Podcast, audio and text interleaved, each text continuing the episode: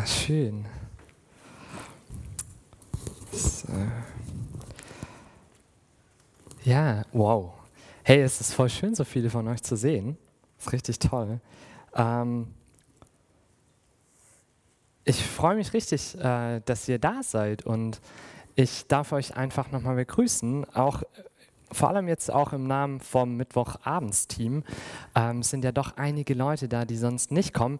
Ähm, wir freuen uns richtig, dass ihr da seid und wir wünschen euch ein frohes neues Jahr. Und es ist schön, dass wir euch dienen dürfen mit diesem Gottesdienst am Anfang des Kalenderjahrs 2022. Und Alex hat es ja vorhin schon gesagt, ähm, wir haben irgendwann mal mit der Tradition angefangen. Ich kann mich fast schon gar nicht mehr daran erinnern, weil wir das tatsächlich äh, begonnen haben. Aber wir dachten, hey, irgendwie so ein Jahr, wenn man, wenn das Neue beginnt, dann ist man ja irgendwie noch voller Enthusiasmus. Man ist mehr oder weniger erholt, aber man hat irgendwie eine, äh, eine, vielleicht auch eine mehr oder weniger gute Zeit in der Familie gehabt. Aber es ist so der Moment, wo man irgendwie wieder an den Ort kommt, wo man arbeitet und man so langsam peu à peu wieder in so einen Start reinkommt. Und es gibt ja doch einige Leute, die sich da auch die Zeit nehmen, nochmal ganz bewusst drüber nachzudenken, okay, was steht nächstes Jahr an, was kommt in der Zukunft und man macht sich so diese klassischen Jahresvorsätze. Und wir dachten, was gibt es da für einen besseren Start und für einen besseren Impuls in diesem Moment, wo man vielleicht doch nochmal innehält oder so gerade an der Startbahn steht, als der Impuls von der Jahreslosung, die einen mittragen kann und mittragen darf. Und falls euch das nicht geläufig ist, was Jahreslosung überhaupt ist und wer sich das ausgedacht hat, ähm, da gibt es so eine ähm, gläubige Bewegung, die nennt sich Herrenhuter äh, Brüdergemeinden, beziehungsweise die Herrenhuter. Und die haben sich gedacht, hey, ähm, Gottes Wort ist so was Tolles und es ist so reichhaltig und deswegen ähm, lohnt sich das jeden Tag da so ein bisschen reinzugucken. Und wir geben uns die Mühe, indem wir ein Buch zusammenstellen. Das ist meistens blau. Äh, da steht vorne die Jahreszahl drauf, also ganz gut für die Leute, die immer nicht wissen, in welchem Jahr man sich befindet, kann man sich das kaufen und dann jeden Tag daran erinnert werden, welches Jahr gerade ist. Und das ist das sogenannte Losungsbuch. Und da werden eben für jeden Tag, für jede Woche und eben auch für ein ganzes Jahr einzelne Bibelverse zugelost. Und die werden dann veröffentlicht und die sollen einfach äh, Menschen, die mit Jesus unterwegs sind oder zu Gott kommen wollen, helfen und ermutigen und einen Leitfaden geben durch diese Zeit, durch den Tag, durch die Woche oder eben durch das Jahr. Und Deswegen will ich euch das einfach mitgeben, wenn wir jetzt hier diese Jahreslosung machen, dann ist es jetzt nicht so, dass wir irgendwie was krass Neues uns angucken oder irgendwie was Bewegendes oder irgendwas, was man zu einem schönen Vorsatz ummünzen kann, ähm, sondern das sind oft Dinge, die wir eigentlich hoffentlich als Christen auch schon wissen.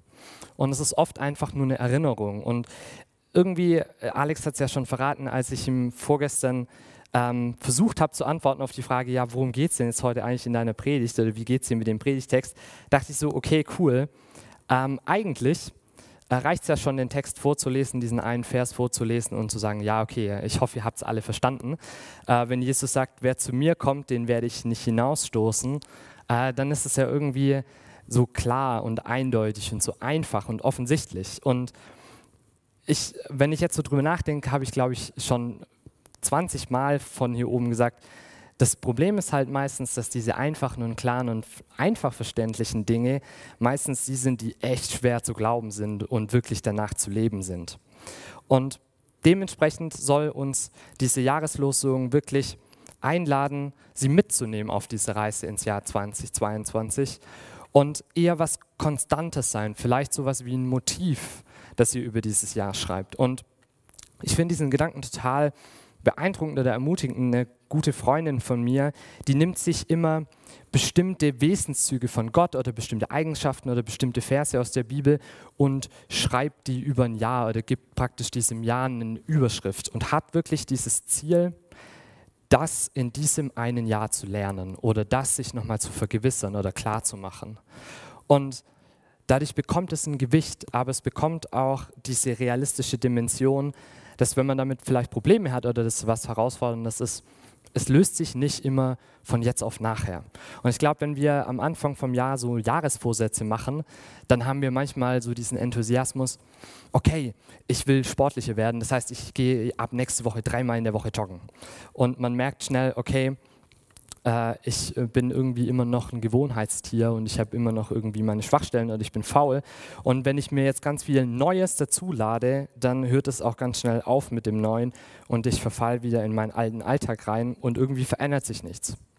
Und deswegen lade ich euch dazu ein, dass wir, wenn wir jetzt uns gleich diese Jahreslosungen noch mal ein bisschen genauer anschauen, dass es nicht so sein wird, sondern dass es was ist, was ihr vielleicht nächste Woche oder in einem Monat oder in drei Monaten nochmal rauskramt und sagt, hey, wo, wo bin ich an dem Punkt heute gewesen, dass mich diese Jahreslosung angesprochen hat, vielleicht ermutigt hat oder ermahnt hat, was in meinem Leben zu ändern, mir nochmal was Neues klar gemacht hat, was in meinem Glauben eigentlich so eine wichtige Grundlage ist und sich das irgendwie vielleicht aufzuschreiben oder mitzunehmen und sich daran wieder zu erinnern und zu gucken, hat sich da was verändert oder bin ich in diesen alten Trott wieder reingefallen weil diese Jahreslosung total stark ist und weil sie super, super viel Wertvolles uns mitgibt. Wer zu mir kommt, den werde ich nicht hinausstoßen. Das ist so eine hammermäßig starke Zusage, die Gott uns da gibt, wo, wo Jesus uns zeigt und eigentlich sein Herz ausschüttet, wie, wie bedingungslos die Annahme ist, wie, wie er will, dass wir zu ihm kommen, wie er uns bei sich haben möchte. Es fasst irgendwie nochmal diesen ganzen Gedanken, der sich auch durch das gesamte Johannesevangelium zieht und immer wieder wiederholt wird, dass Jesus ja zu uns kam. Er wollte ja die Gemeinschaft mit uns. Er geht auf uns hin und gleichzeitig mit dieser Einladung, die in diesem Vers steckt, steckt auch diese dieses Versprechen und diese starke, dieses starke Vertrauen und diese Zuversicht mit da drin, dass wenn wir wirklich zu Jesus kommen, dass er nicht irgendwann sagt, hm, nee, irgendwie, äh, du bist nicht mehr so motiviert, du hast keinen Bock, ich habe keinen Bock mehr auf dich, ich habe es mir vielleicht anders überlegt. Das sind Aussagen, die werden wir von Jesus nicht hören, sondern wir haben hier diese feste Zusage und wir können darauf vertrauen, dass wenn wir zu Jesus kommen, er auf jeden Fall nicht derjenige ist, der uns rausstoßen wird. Wir können, wenn wir bei Jesus sind und bei ihm bleiben, nicht disqualifiziert werden. Ist doch Hammer, oder? Damit gibt es uns diese, dieser Vers eine wunderbare Einladung eigentlich. Diese Einladung, zu ihm zu kommen, bei ihm zu bleiben, bei ihm Ruhe zu finden. Und Jesus gibt uns hier diese Einladung auch, um sie weiterzugeben an ganz viele andere Leute. Und wenn ihr, wenn ihr jetzt sagt, okay, hey, ich, ich habe so das Gefühl, ich, ich bin bei Jesus und ich bin da voll dabei, dann nimm diesen Vers mit und teil ihn und gib ihn raus in die Welt. Es ist nicht so, dass wir hier unsere Geheimnisse für uns horten und versuchen, dass keiner sie mitkriegt, sondern das ist die Einladung von Jesus an die ganze Welt. Und so dürfen wir sie auch lesen und so dürfen wir sie verstehen. Und in diesem Vers schwingt das mit, was Jesus auch an einer anderen Stelle ähm, von Matthäus, also was Matthäus uns an einer anderen Stelle äh, überbringt oder überliefert, wo Jesus uns einlädt, nicht nur zu ihm zu kommen, sondern dass wir zu ihm kommen, wenn wir mühselig und beladen sind, wenn harte Tage kommen, weil er uns nicht nur ähm, bei sich behalten will, sondern weil er uns auch erquicken will, weil er uns Ruhe schenken möchte und weil er uns versorgen möchte. Und diese Einladung steckt mit in, diesen, mit in diesem einen Vers drin, der dieses Jahr Jahreslosung ist. Also auch wenn du vielleicht gerade an einem Punkt stehst, wo es hart ist und schwer ist und mühsam ist, dann lass es dir eine Einladung sein, komm zu Jesus. Und wenn du heute zehn Stunden gearbeitet hast oder was auch immer gemacht hast und du denkst, okay, eigentlich habe ich keine Lust, aber irgendjemand hat mich hier mitgeschleppt und ich habe keine, äh, keine Motivation mehr, dem Lukas zuzuhören oder dir passt jetzt schon meine Stimme nicht, dann nimm wenigstens diesen einen Punkt mit, weil das ist das, worum es in der Jahreslosung wirklich geht. Komm zu Jesus. Die Einladung ist da, nimm sie an, nutze es. Er wird dich nicht ablehnen, egal wie du bist und egal wie du zu ihm kommst. Komm zu ihm. Bitte tu es. Es lohnt sich. Ja? Also für die, die müde sind, ihr könnt jetzt auch abschalten. Aber das ist das, das, ist das worum es geht. Das ist so der Kern davon. Und es ist total beeindruckend und bewegend, ähm, wenn wir diesen Vers jetzt tiefer anschauen, und das ist genau das, was wir jetzt tun wollen, dann merken wir, dass eigentlich in diesem vermeintlich simplen und einfachen und banalen Vers und dieser klaren Einladung und dieser diese klaren Verheißung äh, ganz, ganz, ganz viel Tolles mit drin steckt. Und da wollen wir jetzt ein bisschen reinschauen. Und ich will euch einfach mitnehmen in meine Gedanken und in das, was Gott mir auch gezeigt hat in der Vorbereitung. Und das Erste, was man ja macht, wenn man so einen Text liest, ist, dass man als erstes mal sagt, so, hm, wo steht denn der? Und dann blättert man auf, man schlägt das Johannesevangelium auf, sucht das Kapitel 6 und dann findet man diesen Vers und sagt so, okay, ich lese den jetzt das erste Mal in meiner eigenen Übersetzung. Und dann guckt man hin und merkt so, hm, ah, die haben ja eigentlich den ersten Teil ausgelassen. Weil eigentlich geht nämlich der Vers Johannes 6, äh, Vers 37, alles, was mir der Vater gibt, das kommt zu mir und wer zu mir kommt, den werde ich nicht hinausstoßen. Und dann denkt man so, hm, das hört sich jetzt irgendwie ein bisschen anders schon an. Alles, was mir der Vater gibt, das kommt zu mir. Und wer zu mir kommt, den werde ich nicht hinausstoßen. Man merkt schon, okay, wenn man den ganzen Vers liest, dann kommt da eine gewisse Dynamik auf und man merkt, okay, es geht hier äh, plötzlich um ein Spiel von verschiedenen Akteuren. Es ist jetzt nicht einfach nur noch so, dass wir zu Jesus kommen sollen und Jesus uns beibehält, sondern ähm, der Vater kommt hier ins Spiel und der Vater bringt uns zu Jesus. Und das ist total interessant und deswegen äh, wollen wir nicht nur praktisch jetzt bei diesem einen Vers stehen bleiben, sondern uns den ganzen Kontext angucken und klar irgendwie versuchen, besser zu verstehen, zu wem Jesus das sagt und wann er das sagt und was damit tatsächlich gemeint ist. Und deswegen lade ich euch ein, äh, falls ihr eure Bibeln dabei habt, schlagt die gerne auf. Das ist ein guter Beweis und dieser Vers ist uns auch eine gute Lehre oder war mir nochmal eine gute Lehre. Es lohnt sich, Dinge im Kontext zu lesen und ein bisschen auch den breiteren Rahmen anzuschauen und auch wenn Prediger oder irgendwelche anderen Leute einzelne Verse zitieren, lohnt es sich da mal einen Vers davor oder danach zu lesen oder den ganzen Vers zu lesen.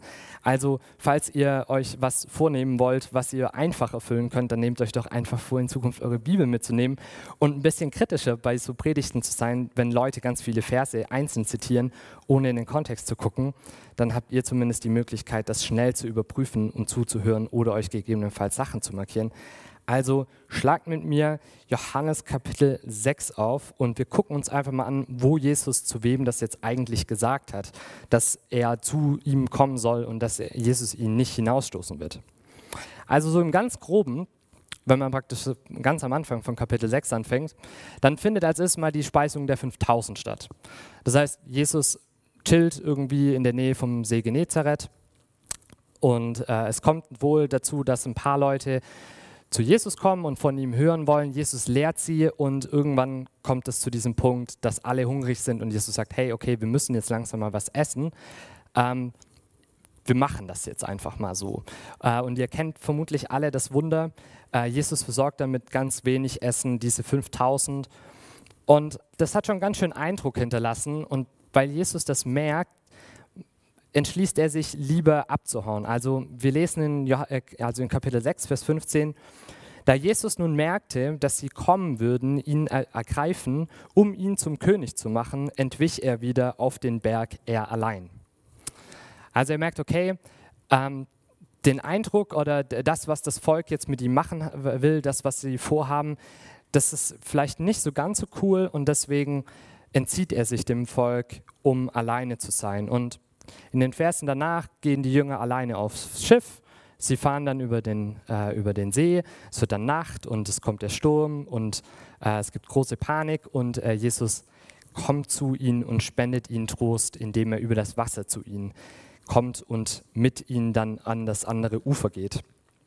Und als man dann am nächsten Tag in der Menge aufwacht, merken sie so, hm, wo ist denn eigentlich Jesus jetzt hin? Der ist ja gar nicht mehr da. Und dann kommt das eine zum anderen, sie merken, die Jünger sind auch nicht da, die sind irgendwie weg. Ha, dann muss er ja wohl irgendwo hingefahren sein, die Jünger sind ja auch auf die andere Uferseite gefahren, dann lass uns da mal hin. Sie chartern dann irgendwie so ein Uberboot ähm, und gehen in die Stadt und suchen Jesus und finden ihn tatsächlich in der Synagoge wieder. Und das Erste, was man dann natürlich Jesus fragt, hey Jesus, wie bist du eigentlich hierher gekommen? Ähm, das ist natürlich eine brennende Frage, äh, weil sie offensichtlich eins zu eins zusammengezählt haben und gemerkt haben, hm, so ganz einfach war das wohl offensichtlich nicht für ihn, über den See zu kommen. Aber Jesus antwortet ihnen eigentlich mit was ganz anderem. Er sagt dann in Vers 25, Wahrlich, wahrlich, ich sage euch, ihr sucht mich nicht, weil ihr Zeichen gesehen habt, sondern weil ihr von dem Brot gegessen habt und satt geworden seid. Das heißt, man merkt schon so, okay, jetzt, es geht jetzt wieder um das, was bei der Speisung der 5000 passiert ist, also ein paar Tage zuvor. Und dann gibt er ihnen einen Rat und sagt ihnen, ihr sollt euch aber nicht mühen um die Speisen, die vergänglich sind, sondern um Speisen, die da bleiben zum ewigen Leben. Dies wird euch der Menschensohn geben, denn auf ihn ist das Siegel Gottes des Vaters. Das hört sich eigentlich ganz gut an, oder? Also wir sollen uns nicht darum kümmern, dass wir einfach nur satt werden, so wie das bei, den Speisung, bei der Speisung der 5000 passiert ist, sondern wir sollen mehr danach streben, nach größerem Streben, nach geistlicher Nahrung streben und nach dem, was Gott den Menschen geben möchte. Und offensichtlich ist dann die Menge davon ganz schön beeindruckt von der Weisheit von Jesus und sie fragen ihn dann, und also sie treten in so ein bisschen so in Dialog und sagen, okay, ähm, wenn wir das tun sollen, dann dann sag uns doch mal, wie machen wir das? Also sie fragen ihn dann ganz genau, okay, welche Werke Gottes sollen wir dann tun? Wie sollen wir jetzt diese Schätze sammeln? Und, Gott, und Jesus antwortet ihnen dann in Vers 29 damit, dass er sagt, okay, das Werk Gottes ist eigentlich, dass ihr an den glaubt, der, den er gesendet hat. Das heißt, Jesus sagt ihnen, hey, wenn ihr das eine Ding tun wollt, was Gott gefällig ist und was euch Schätze im Himmel sammelt und euch geistliche ewige Nahrung gibt, dann ist es einfach das, ihr sollt an mich glauben. Und dann merkt man so, hm, das hat dem Volk offensichtlich nicht so ganz gut gefallen, weil jetzt kippt so die Stimmung. Und das Volk sagt, ja, aber wer bist du denn? zeig uns doch mal, wer du bist und mach doch hier mal Wunder. Und sie fangen an, von Jesus plötzlich zu fordern, anstatt irgendwie Weisheit von ihm zu verlangen und dankbar zu sein, dass Jesus hier eigentlich Klartext mit ihnen spricht, fangen sie plötzlich an zu sagen, hey, ähm, ja, toll, das hast du ja schon ganz gut gemacht mit diesen 5000, aber unseren Vätern hat Gott doch das Manna vom Himmel gegeben. Und dann fangen sie an, mit Jesus zu feilschen und zu diskutieren, ähm, ob jetzt sein Wunder wirklich so krass war, dass es rechtfertigt, dass er sagt, wir sollen plötzlich alle an ihn glauben. Und man merkt so plötzlich, hm, das fanden die Juden offensichtlich nicht so cool und äh, da waren sie plötzlich nicht mehr so Feuer und Flamme dabei, Jesus nachzufolgen. Aber Jesus lässt sich davon nicht aus der Ruhe bringen, um diese ganze Diskussion, ob jetzt das äh, Wunder, was Mose getan hat oder das, was er getan hat, besser sei, ähm, sondern er sagt im Endeffekt, hey, es gibt ein Brot des Lebens und das Brot des Lebens, das ist das, was vom Himmel kommt und was vom Vater direkt kommt. Und offensichtlich, mehr provokant als ehrlich nachfragen, fragen, äh, fragen dann die, äh, die Volksmenge, fragt ihn dann, ja okay, cool, dann gib uns doch das Brot. Wo, wo ist es? Wir wollen das essen, wir wollen es nehmen. Und Jesus setzt praktisch auf diese Provokation aus Vers 29 nochmal einen drauf und sagt, ich bin das Brot des Lebens. Wer zu mir kommt, der wird nicht mehr hungern und wer an mich glaubt, der wird nimmer mehr dürsten. Und er schiebt praktisch dann direkt nach, ohne irgendwie die, ähm, die Volksmenge da Luft holen zu lassen und sagt, ich habe euch gesagt, ihr habt nicht geglaubt. Ihr habt mich gesehen und doch habt ihr nicht geglaubt. Das schiebt er praktisch direkt hinter diese Aussage, dass er das Brot des Lebens direkt nach. Und um, dieses, um diese Textstellen und diesen ganzen Dialog nochmal zusammenzufassen und nochmal zu erklären und nochmal so einen Punkt zu setzen, gibt er uns hier die Jahreslosung oder das, was heute Thema ist und was dieses Jahr uns begleiten soll. Er sagt danach 36, als er gesagt hat, also er sagt in Vers 36, ich äh, lese es einfach nochmal, ihr habt euch gesagt, ich habe euch gesagt, ihr habt mich gesehen und glaubt doch nicht. Und dann sagt er in Vers 37, alles, was mir der Vater gibt, das kommt zu mir und wer zu mir kommt, den werde ich nicht hinausstoßen. Und er versucht praktisch mit Vers 37 nochmal das zusammenzufassen, was er eigentlich den, den Juden damals, die zu ihm kamen, wirklich klar machen wollte. Er fasst damit eigentlich Vers 29 und 35 nochmal zusammen, in denen er sagt, das Werk Gottes ist, dass sie an den glauben, den er gesandt hat und dass er das Brot des Lebens ist und dass wer zu ihm kommt, diese Erfüllung, diese Speise, diesen, ja, diesen Glauben und diese Zuversicht bekommen kann, indem sie an ihn glauben und von ihm essen und bei ihm Gemeinschaft haben. Und dann, dann geht es richtig wild los. Also sie fangen dann an mit Streiten und Jesus bleibt aber genau an dem Punkt. Er bleibt ganz klar dabei, weil er nicht von dieser klaren Aussage weg möchte. Das ist das, was er uns hier mitgeben will. Und damit ist dieser Vers, den wir in der Jahreslosung haben, ein richtig, richtig starker Vers, weil er uns so viel über unseren eigenen Glauben und über unsere, unsere eigene Errettung eigentlich mitgeben kann. Und das ist so ein bisschen das, wo ich jetzt mit euch einfach mal reingucken will. Weil wenn wir diesen ganzen Kontext und diese Situation, in der Jesus sich da befindet, wenn wir uns sie genauer angucken, dann lernen wir richtig viel darüber, ähm, wie eigentlich unser Verhältnis und unsere Beziehung zu Jesus steht. Zum einen merken wir, okay, die die Annahme von Jesus ist bedingungslos. Jesus sagt in Vers 37, wer zu mir kommt. Und mit wer könnte man jeder, der zu mir kommt, der wird nicht hinausgestoßen. Das ist im Endeffekt das, was Paulus auch sagt, wenn er Timotheus dazu ermutigt, das in die Gemeinde rauszutragen. In 1 Timotheus 2, Vers 3, 3 äh, und 4 sagt er nämlich, dies ist gut und wohlgefällig vor Gott, unserem Heiland, welcher will, dass alle Menschen gerettet werden und sie zur Erkenntnis der Wahrheit kommen. Und an die Römer schreibt er nochmal in Kapitel 5, Vers 10, denn wenn wir mit Gott versöhnt werden, sind, äh, denn wenn wir mit Gott versöhnt sind, durch den Tod seines Sohnes, als wir noch Feinde waren, um wie viel mehr werden wir selig werden durch sein Leben, nachdem wir nun versöhnt sind. Die Annahme von Jesus ist bedingungslos. Sie findet zu einem Zeitpunkt statt, wo wir noch Sünder sind, wo wir von Gott noch getrennt sind. Und sie findet dadurch statt, dass Jesus zu uns kam, dass er uns nahe kam und dass er uns aufnehmen möchte und diese Einladung ausspricht. Und das ist egal, was ihr, was ihr getan seid, wo ihr das Gefühl habt, dass ihr was falsch gemacht habt. Jesus lädt alle ein. Alle, alle. Deswegen schnauzt er auch die Pharisäer an, an dem Zeitpunkt, wo er mit den Sündern ist und sagt, hey Leute, ich bin nicht gekommen, weil ich mit den Heiligen und mit den Gerechten abhängen möchte, sondern weil ich mit den Sündern Zeit verbringen will, weil die Kranken brauchen den Arzt und nicht die Gesunden.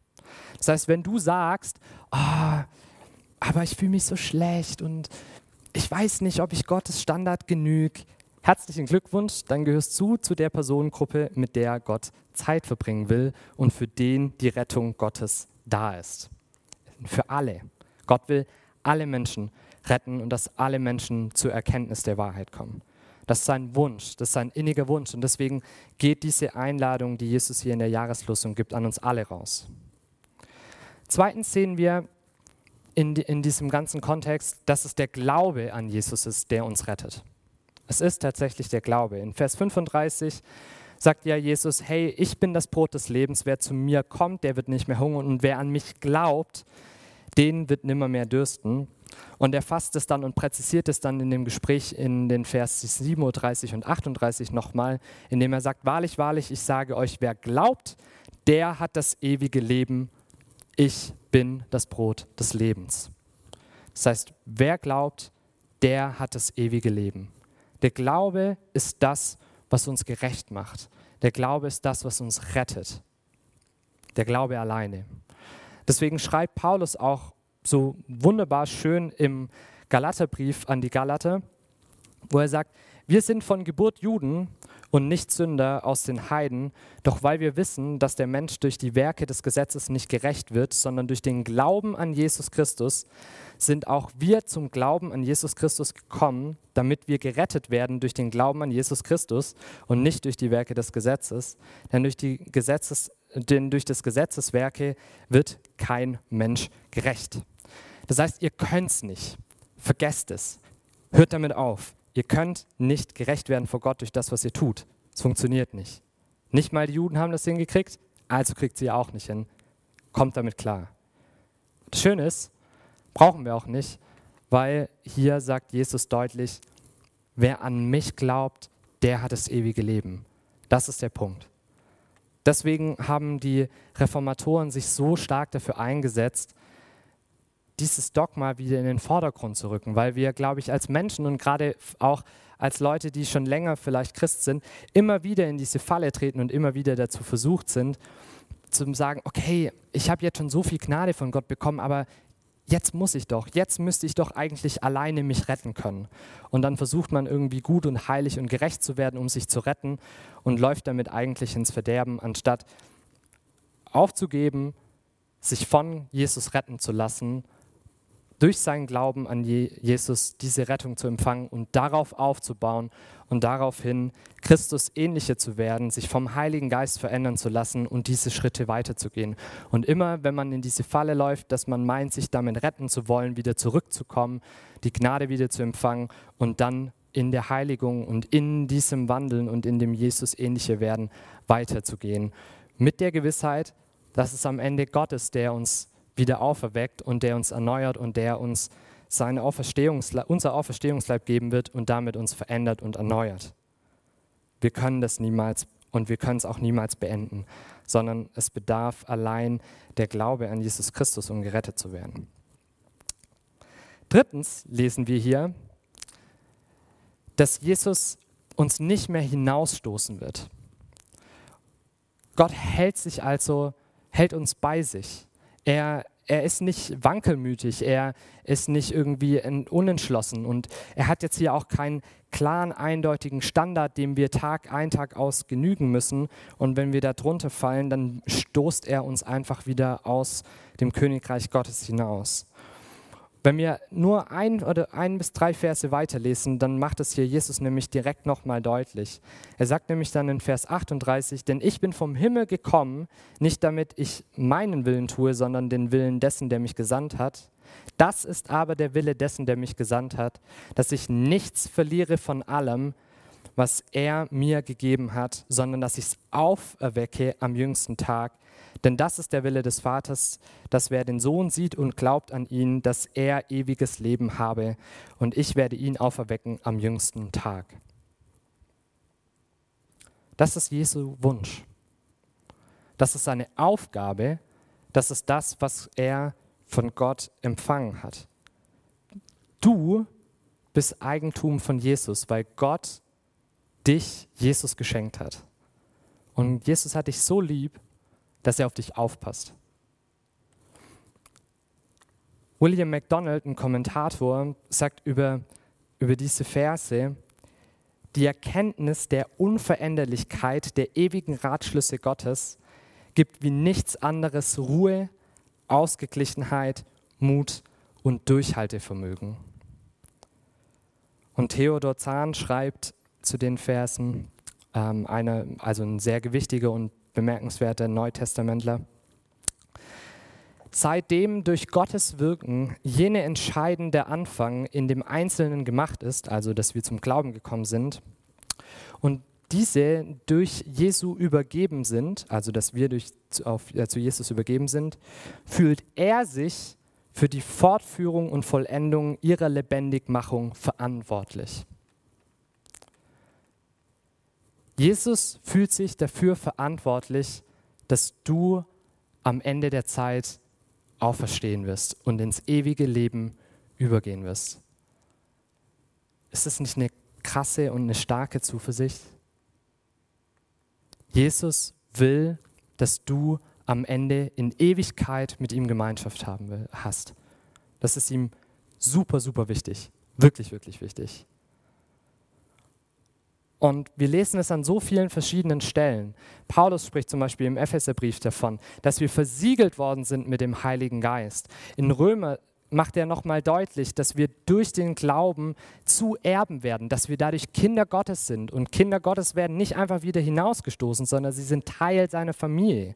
Und um das deutlich zu machen, ist Jesus, als er nicht einfach so gegangen und hat uns einfach alleine zurückgelassen, sondern er hat uns dieses, diesen Unterpfand gegeben. Er hat uns seinen Heiligen Geist gegeben, der in uns wirkt, der in uns lebt und der uns tagtäglich eine Erinnerung dafür sein kann, dass Gott das ernst meint. Dass diese Zusage, die Jesus hier macht, dass er uns nicht hinausstoßen wird, dass sie heute noch gilt. Jesus nimmt sich uns an und er fühlt sich dafür verantwortlich, uns bis ins ewige Leben zu tragen. Viertens zeigt uns, dass es Gott ist, der uns zu Jesus bringt. Das ist manchmal ein bisschen unangenehm, weil wir gerne alles selber in der Hand haben. Aber es ist am Ende Gott, der, der uns ruft.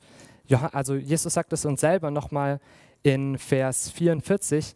Es kann niemand zu mir kommen, es sei denn, ich ziehe, äh, ihn ziehe der Vater, der mich gesandt hat. Ich werde ihn auferwecken am jüngsten Tag. Das heißt, Gott zieht uns zu Jesus. Wir wollen das und wir können das aus unserer eigenen Kraft heraus nicht tun, sondern Gott muss da drin involviert sein. Er ist der, der uns zu sich zieht. Weil unsere Herzen, so wie Paulus es im Römerbrief sagt, so verdorben und so abgewandt sind, dass keiner Gott sucht. Außer Gott verändert das Herz und zieht, sich, er zieht uns zu sich heran. Und das ist manchmal ein bisschen frustrierend. Und vielleicht der eine oder andere, der sich so ein bisschen mit Theologie beschäftigt hat, wittert hier schon ähm, so, eine, äh, so eine theologische oder dogmatische Richtung. Weil das hat natürlich schon so einen Geschmack davon, dass wir irgendwie offensichtlich da nichts dazu, ne, nichts dazu tun können. Und vielleicht könnte man jetzt sagen, ah, ist das jetzt also die Überzeugung, dass der Calvinismus doch richtig ist, dass wir doch erwählt sind, dass wir vielleicht doch keinen freien Willen haben? Ja, ich meine, Jesus ist schon ziemlich deutlich, dass er sagt, ihr könnt nichts tun, vergesst es. Und Paulus betont es ja, und wir haben es vorhin im letzten Lied auch gesungen, wir sind Erwählte Gottes. In, in Epheser 1, in den Versen 4 und 5, sagt Gott, denn in ihm hat er uns erwählt, also Gott hat uns in Jesus Christus erwählt, ehe der Welt Grund gelegt war dass wir heilig und untadelig vor ihm sein sollen in der Liebe. Er hat uns dazu vorherbestimmt, seine Kinder zu sein durch Jesus Christus nach dem Wohlgefallen seines Willens. Also wenn Jesus uns, äh, wenn Gott uns sogar vor der Grundlegung der Welt erwählt hat, dann ist es tatsächlich schwer, dass wir da jetzt irgendwie was damit zu tun haben. Aber das ist ja total interessant, weil wenn wir den zweiten Teil von 37 lesen, da fordert uns ja Jesus auf, zu ihm zu kommen. Und ja, das lernen wir hier auch, dass praktisch ein Teil der Rettung und der Erwählung ist, dass wir zu Jesus kommen müssen. Jesus lädt uns ein in Vers 37, kommt zu mir und wenn ihr bei mir seid, dann werde ich euch nicht hinausstoßen. Genauso wie er das in Matthäus 11 sagt, wo er einlädt und sagt, hey, kommt zu mir, alle, die mühselig und beladen sind und ich will euch erquicken. Und deswegen sagt auch der, also wenn wir in, die Apostelgeschichte gehen, sehen wir das auch, wo Paulus im Gefängnis sitzt und dann Lobpreis macht und das Erdbeben passiert und dann alle doch nicht fliehen. Da sagt ja dann am Ende der Hauptmann, der eigentlich dachte, okay, mein Leben ist vorbei, und er war so sehr bewegt davon, dass er jetzt sagt, okay, was muss ich tun, damit ich gerettet werde? Und dann sagt Paulus nicht, ja gar nichts, äh, wenn Gott dich vorherbestimmt hat, dann bist du halt gerettet, sondern Paulus erklärt ihm, es ist ganz einfach, glaub an Jesus, weil er der Herr ist, und dann lass dich taufen und das war's. Das heißt, er gibt hier sogar noch Anforderungen und Dinge, mit die man tun kann, um zum Glauben zu kommen. Also offensichtlich müssen wir zu Jesus kommen, um gerettet zu werden. Und das ist total interessant, weil wir auf der einen Seite sagen, okay, ähm, wir, wir können nichts tun, weil der Vater uns ziehen muss. Und auf der anderen Seite merken wir aber, wir sollen eigentlich zu Jesus kommen. Und das ist was total Faszinierendes und da merkt man eigentlich, wie, wie, wie, wie krass das manchmal ist, weil wir in so einem klaren Fahrwasser fahren oder uns manchmal auf so eine Schiene einschießen und dann sagen, okay, das nur so kann es sein, nur so kann es sein. Und dann fallen wir entweder auf der einen oder auf der anderen Seite vom Pferd runter. Ähm, und das ist manchmal herausfordernd. Äh, und Jesus lässt uns hier in diese Spannung, äh, weil er offensichtlich darin keine Spannung sieht. Ähm, und wie das funktioniert, dass wir auf der einen Seite in unsere Freiheit zu Gott kommen sollen und auf der anderen Seite nicht zu Gott kommen können, weil er derjenige ist, der uns ziehen möchte. Ähm, es tut mir leid, ich kann euch da heute keine Antwort geben und vermutlich kann ich euch in 20 Jahren oder so auch keine Antwort geben. Ähm, aber ich kann euch etwas Frieden verschaffen, weil das geht tatsächlich anderen auch so. George McDonald, äh, William MacDonald, der Kommentator, den ich vorhin schon zitiert habe, schreibt darüber, die erste Lehre ist, dass Gott bestimmte Menschen Christus gegeben hat und alle, die er ihm gegeben hat, auch gerettet werden. Das ist Satz Nummer eins. Die andere ist die Lehre von der Verantwortung des Menschen. Um gerettet zu werden, muss ein Mensch zu dem Herrn Jesus kommen, um ihn im Glauben anzunehmen. Ja, das ist das, was der Vers aussagt, offensichtlich, und Jesus hat damit kein Problem. Und Biel schreibt in einem leicht anderen Kontext, aber das passt eigentlich ziemlich genau ähm, auf unsere Stelle heute auch. Paulus und andere neutestamentliche Autoren bringen Nennungen von der göttlichen Souveränität und der menschlichen Verantwortung zusammen, ohne irgendeinen Hinweis auf die geringste Spannung zu geben. So sagt Jesus zum Beispiel, niemand kennt den Vater außer der Sohn und die, denen, äh, es, und die, denen es der Sohn offenbaren will, das ist Matthäus 11, Vers 27, und dann fast schon im gleichen Atemzug, kommt zu mir, alle, die ihr mühselig und beladen seid, denn ich will euch Ruhe geben, das ist dann Matthäus 11, Vers 28. Paulus folgt genau diesem Ansatz durchgängig in seinen Briefen. In Römer 10, Vers 1 sagt er, Brüder, die Sehnsucht meines Herzens und meine Gebete zu Gott für die Israeliten ist, dass sie gerettet werden. Aber nur ein paar Verse zuvor sagt er über die Rettung, so liegt es nicht an jemand, das Wollen oder Laufen, sondern in Gottes Erbarmen allein, in Römer äh, 9, Vers 16.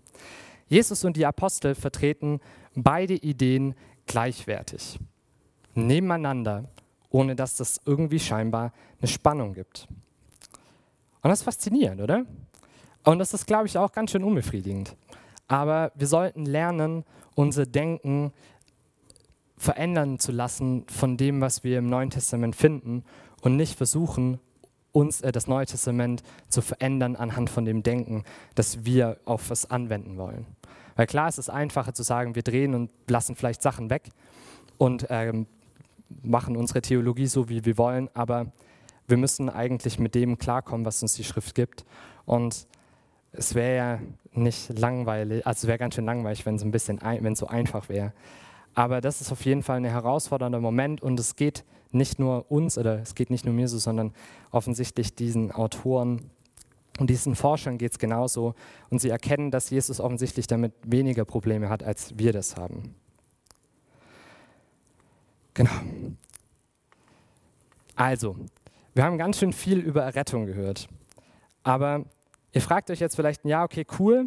Ähm, das ganze Thema ist vielleicht schon interessant und so auf einer theoretischen Ebene. Aber eigentlich bin ich ja schon gerettet. Und vielleicht bist du schon Christ, schon ganz schön lange. Und du sagst jetzt, ja, okay, cool. Ähm, ich habe die Einladung von Jesus eigentlich schon angenommen und ich bin eigentlich schon mit ihm unterwegs. Ähm, nice. Das freut mich richtig. Der Witz an der Sache ist, dass Jesus ja diesen Vers der Volksmenge sagt, die eben auch schon was mit Jesus erlebt hat und die auch irgendwie ihm nachläuft und die auch von ihm Wissen und Erneuerung will. Und wenn man praktisch diese Stelle im Kontext betrachtet, dann merkt man plötzlich, ja, so ganz offensichtlich einfach und offen ist es doch nicht zu Jesus zu kommen, sondern es kann auch sein, dass man da vielleicht in einen Konflikt reinläuft mit Jesus und dass Jesus nicht einfach sagt, nice, kommt alle zu mir und dann war es das und macht und lebt, wie ihr wollt, weiter fröhlich, sondern Jesus konfrontiert mit diesem Vers und er weist hier auf Missstände hin.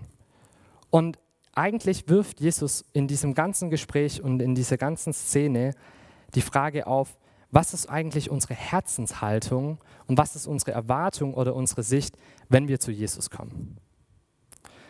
Und in dieser Interaktion sehen wir oder habe ich so zwei Punkte oder so, so zwei Stolpersteine gesehen, auf die wir achten sollten, wenn wir wirklich zu Jesus kommen wollen. Zum einen ist so ein bisschen diese Frage, wo steht vielleicht unsere Sicht auf Jesu Wirken uns im Weg? Also wir sehen zum Beispiel bei dieser Volksgruppe, dass sie Jesus nachlaufen, weil sie dieses krasse Wunder erlebt haben. Aber sie haben dieses Wunder nicht als irgendwie ein großes messianisches Zeichen gesehen, sondern primär sind sie satt geworden. Das heißt, sie wollten unbedingt mehr von diesem Brot. Und diese Versorgung von Jesus hat sie am Ende dazu bewegt, aha, der ist eigentlich ganz cool, der ist richtig nett, der versorgt uns, der hilft uns, mit dem geht es uns besser. Lieber ist der König über uns als die blöden Römer. Das heißt, wir versuchen, ihn jetzt zum Messias zu machen. Das heißt, sie hat eine klare Agenda, die sich auf dem Wirken von Jesus aufgebaut hat, aber gar nicht so sehr auf dem, was damit wirklich gemeint ist, sondern auf diese, auf diese bloßen physischen Versorgung. Zum anderen merken wir aber gleichzeitig, dass sie eben gar nicht richtig verstanden haben, was die wirkliche Tiefe von diesem Wunder war. Also, dass Jesus derjenige ist, der versorgt und bei dem die Menschen auch geistlich satt werden, das war ihnen irgendwie nicht so bewusst. Das heißt, in, in dem Wirken von Jesus haben sie nicht die wirkliche Tiefe und das wirkliche Wirken von, von Gott erkannt.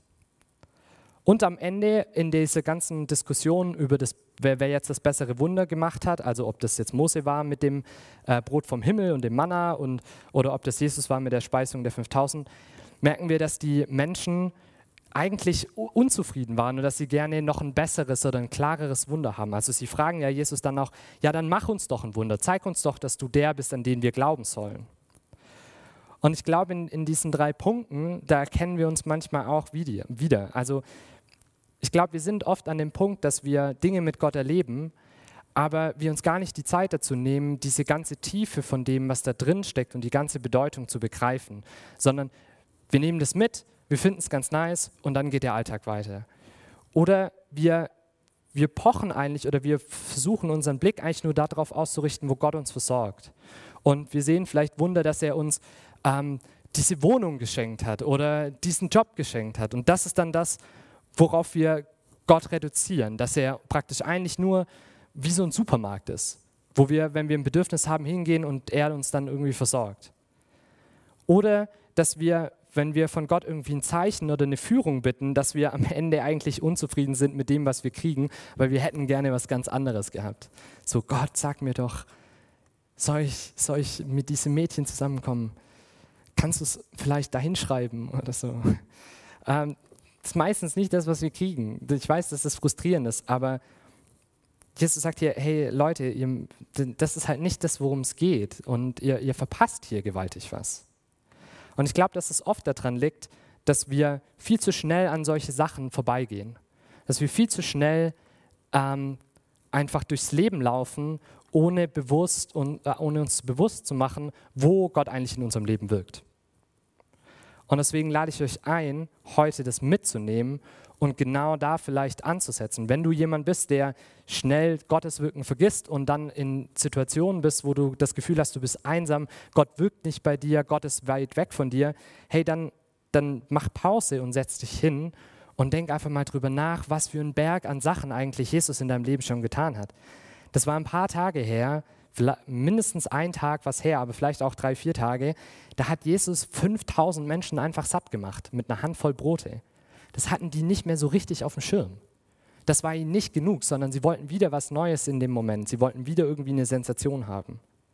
Also wenn du an dem Punkt bist, dass du, dass du vielleicht eine Erwartung an Jesus hast, dann, dann halt mal inne und guck einfach mal, was Gott eigentlich in deinem Leben gerade tut. Und da kann es helfen, vielleicht abends sich hinzusetzen und einfach mal darüber nachzudenken, wofür du Gott dankbar sein kannst, was er in dem Tag heute gemacht hat. Oder du nimmst dir den ganzen Tag der Stille, wo du einfach mal bewusst dir die Zeit nimmst, zurückzugucken und zu schauen. Wenn du vergesslich bist, äh, dann, dann schreib ein Gebetstagebuch. Und wenn du ein Gebetstagebuch schreibst, dann lese auch mal, was, was da passiert ist. Also schau mal nach, was wirklich sich verändert hat. Das, das Ding von einem Gebetstagebuch ist nicht zwingend, dass ich einfach nur schreibe, damit ich geschrieben habe. Und was ich auch persönlich eine richtig starke Sache finde, ist, ähm, mach das mit einem, an, also nimm eine andere Person mit in dein Leben. Teil Dinge, teil Dinge, die sich bewegen. Betet gemeinsam dafür. Erinnert den anderen, fragt nach, ob Gott da was getan hat im Leben.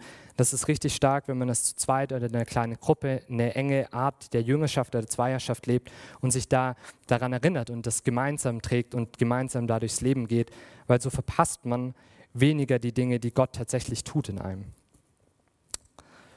Und so der zweite Punkt, der mir aufgefallen ist, wo ich gemerkt habe, hey, das ist, glaube ich, was, wo wir auch oft fehlerhaft sind und wo wir, wo wir vielleicht mit einem falschen Gedanken oder mit einem falschen Mindset zu Jesus kommen, ähm, dass wir hier auch bei die, dieser Volksgruppe wiederfinden, ähm, dass wir eigentlich eine falsche Sicht haben, wer Jesus eigentlich ist. Also wir wollen eigentlich gar nicht so richtig zu Jesus kommen, sondern wir wollen viel lieber zu dem Jesus kommen, der wir glauben, der Jesus ist. Also wir machen uns unseren eigenen Jesus und zu dem zu kommen, das ist ganz cool und das ist ganz nett und bei dem wollen wir gerne sein. Ähm, das Problem ist, mit diesem Versuch äh, ist die Volksmenge voll gegen die Wand gelaufen, weil Jesus lässt es nicht zu. Also es tut mir leid. Je, wenn du zu Jesus kommst, dann wird er dir schon zeigen, wer er tatsächlich ist. Weil Gott ist da kompromisslos. Und er lässt sich nicht gerne verändern und er lässt sich gerne nicht zu so einem kleinen Hausgott machen, den man streicheln kann und der dann einem tolle Sachen gibt. Sondern wenn wir zu Jesus kommen, dann kommen wir zum wahren Jesus, zu dem, der uns rettet und der auf dieser Erde gelebt hat. Und wir sind, glaube ich, ganz schnell dabei, dass wir irgendwie in Jesu Lehre oder in seiner Person Dinge sehen, die wir ja, die eigentlich nicht da sind und die wir einfach so ein bisschen reininterpretieren. Weil wir entweder in der, ja, weil wir entweder durch irgendwie einen privaten Druck oder durch, ein, durch irgendwie einen Wunsch, dass Jesus doch anders wäre, dass er eine andere Meinung hätte, fangen wir an, irgendwas aus Jesus zu machen. Und wenn das irgendwann zu weit getrieben wurde, dann haben wir am Ende einen Jesus, der nicht mehr rettet. Also fragt euch mal, ob ihr praktisch in den Herausforderungen, in den Situationen oder wenn ihr Bibel lest oder wenn ihr betet, ob ihr praktisch ein Bild von Jesus habt, was eigentlich gar nicht, gar nicht so richtig ist. Ob das jetzt ein Jesus ist, der immer nur Ja und Amen sagt, der immer nur dafür da ist, um euch Gutes zu tun, der niemals euch jetzt sieht, der niemals ein Machtwort spricht, Vielleicht aber auch ein Jesus, der immer ein Machtwort spricht und der euch immer nur daran erinnert, wie ihr euch verändern sollt und was ihr alles falsch tut. Das ist nicht der Jesus, der auf dieser Erde gelebt hat und es ist nicht der Jesus, der, dieses, der diese Einladung ausspricht. Und trotzdem, auch wenn es herausfordernd klingt und auch wenn es jetzt so klingt, als hätten wir immer nur äh, falsche Blickwinkel oder würden wir Gottes Wirken ständig verpassen, ist trotzdem diese Einladung da, hey, kommt zu Jesus. Und schlimmstenfalls zeigt er euch, dass er anders ist, als ihr dachtet. Aber im, Schlimm, im, im schlimmsten Fall kommt ihr zu Jesus und erfahrt ewige Rettung. Also es lohnt sich. Es lohnt sich wirklich. Und ich will euch wirklich da ermutigen, Jesus spricht ja mit denen. Also auch wenn diese Menschen irgendwie schlechte oder fehlerhafte Beweggründe hatten und eigentlich Jesus gerne zu was gemacht hätten, nämlich zu einem König, der sie befreit und der sie versorgt, trotzdem hat Jesus zugelassen, dass sie zu ihm kommen. Und deswegen gilt diese Einladung heute noch und diese Einladung ist tatsächlich noch da. Und der einzige Unterschied, der diese Volksgruppe, also zwischen dieser Volksgruppe und den Jüngern von Jesus ist, dass die Jünger am Ende nicht gegangen sind. Und deswegen, wenn ihr zu Jesus kommt, und diese Einladung spreche ich heute aus, kommt zu Jesus. Egal, ob ihr glaubt, Christ zu sein, ob ihr überzeugt davon seid, ähm, ob ihr bei Jesus schon seid, kommt einfach mehr zu Jesus, weil es lohnt sich wirklich zu Jesus zu kommen. Und geht nicht wieder, sondern bleibt bei ihm. Esst vom Brot des Lebens. Erfahrt diese Rettung. Habt diese Gewissheit, dass er euch versiegelt hat, dass er durch seinen Heiligen Geist euch aufgenommen hat, dass das ein Unterpfand ist. Also ich will euch wirklich dazu einladen und dazu ermutigen. Nach diesem ganzen Streiten kehrt er zu seinen Jüngern nochmal und, und spricht mit ihnen. Und es heißt in Vers 66, aufgrund von diesen unbequemen Wahrheiten und aufgrund dieses Konfliktes, was da losgebrochen ist, da wandten sich viele seiner Jünger ab und gingen hinfort, nicht mehr mit ihm. Und da sprach Jesus zu den Zwölfen, wollt ihr auch weggehen? Und da antwortete ihm Petrus, Herr, wohin sollten wir gehen? Du hast Worte des ewigen Lebens und wir haben geglaubt und erkannt, du bist der Heilige Gottes. Und Jesus ist der Heilige Gottes. Und wenn du glaubst und erkennst, dann wird Jesus dich aufnehmen und dann wirst du das ewige Leben haben. Lass uns beten. Jesus, ich danke dir so sehr, dass wir diese tiefe Gewissheit und dieses Vertrauen darin haben dürfen, dass diese Einladung heute noch gilt. Und Herr, ich bitte dich, dass wir das neu annehmen dürfen. Und Jesus, ich, ich bitte von ganzem Herzen, wo, wo ich auch blind bin und wo wir blind sind, lass uns gegen eine Wand laufen und lass uns erkennen, wer du wirklich bist und schenk uns diesen Glauben, Jesus. Ich bitte dich, dass du einfach uns hältst bei dir und dass du uns bis ins ewige Leben hineinträgst, Herr. Mit all den Schwächen und mit all den Fehlern, die wir immer noch tun. Und schenk uns einfach diese Freude und diese Frieden in dir zu sein, Herr. Jesus, ich bitte dich, dass du uns Kraft und Glaube und Zuversicht und Vertrauen schenkst. Amen.